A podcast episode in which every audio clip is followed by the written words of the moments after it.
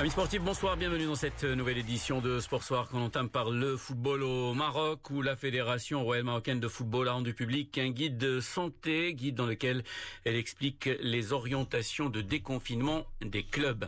Ces mesures proposées visent à faciliter le retour sécurisé à la compétition et concernent les joueurs, les staffs, les arbitres, ainsi que toutes les personnes contact avec les footballeurs, précise la fédération. Des mesures qui nécessitent un fort engagement de la part des responsables des clubs, écrit encore la fédération sur son site internet. Elle recommande aux joueurs et aux membres des staffs de vivre en quasi-quarantaine, sans contact avec l'extérieur, utiliser le même terrain pour les entraînements dans la mesure du possible et mettre en place une veille médicale permanente très stricte, sans oublier bien sûr le respect des gestes barrières, les distanciations physiques rigoureuses.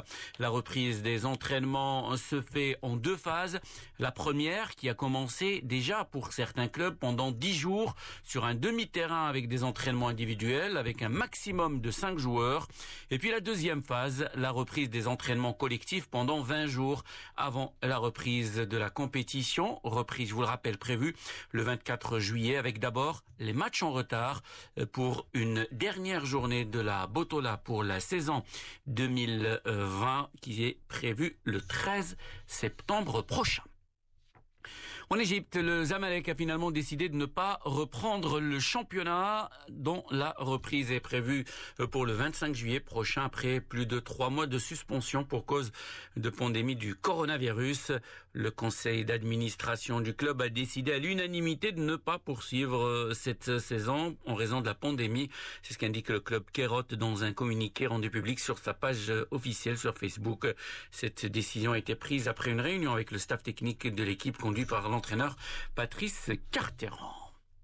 Liverpool tout proche d'un premier titre de champion d'Angleterre depuis 30 ans, vainqueur de Crystal Palace 4 à 0 hier. Le Reds se rend sacré ce soir si si Manchester City ne bat pas Chelsea. Manchester euh, United, grâce à un triplé d'Anthony Martial et Wolverhampton sont eux toujours à la lutte pour l'Europe. Il ne manque donc presque plus rien à Liverpool pour redevenir champion d'Angleterre pour la première fois depuis que la première ligue dans cette nouvelle formule existe. Comme euh, annoncé par la Repubblica il y a trois jours, le Barça et la Juventus travaillent pour échanger Arthur 23 ans, contre Miralem Pjanic, 30 ans. L'accord verrait le club italien verser 10 millions d'euros à son homologue espagnol, comme l'annonce la Cadena Ser et les médias italiens aujourd'hui. Arthur signerait un bail de 5 ans avec la Juve qui lui verserait 5,2 millions d'euros par saison. Pjanic lui paraphrait un bail jusqu'en 2024 avec les Catalans qui lui paieraient 7 millions et demi d'euros par an. Le Borussia Dortmund sera toujours entraîné par Lucien Favre la saison prochaine. C'est ce qu'a confirmé le directeur sportif euh, du club. Il restait une année au contrat de Lucien Favre, mais les spéculations sur son départ se sont multipliées alors que Dortmund s'apprête à finir deuxième de la Bundesliga derrière le Bayern pour la deuxième année consécutive. Le Borussia euh, Dortmund qui a trouvé un remplaçant à Ashraf Hakimi annoncé de retour à son club, le Real Madrid. Je vous le disais, en début de semaine de Thomas Meunier. L'information a été officialisée aujourd'hui par le Borussia Dortmund.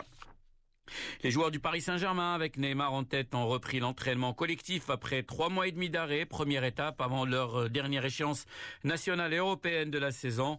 Le PSG, dirigé par Thomas Tuchel, se prépare un été chargé avec deux finales à disputer fin juillet, Coupe de la Ligue et Coupe de France, et un quart de finale de la Ligue des Champions mi-août à Lisbonne.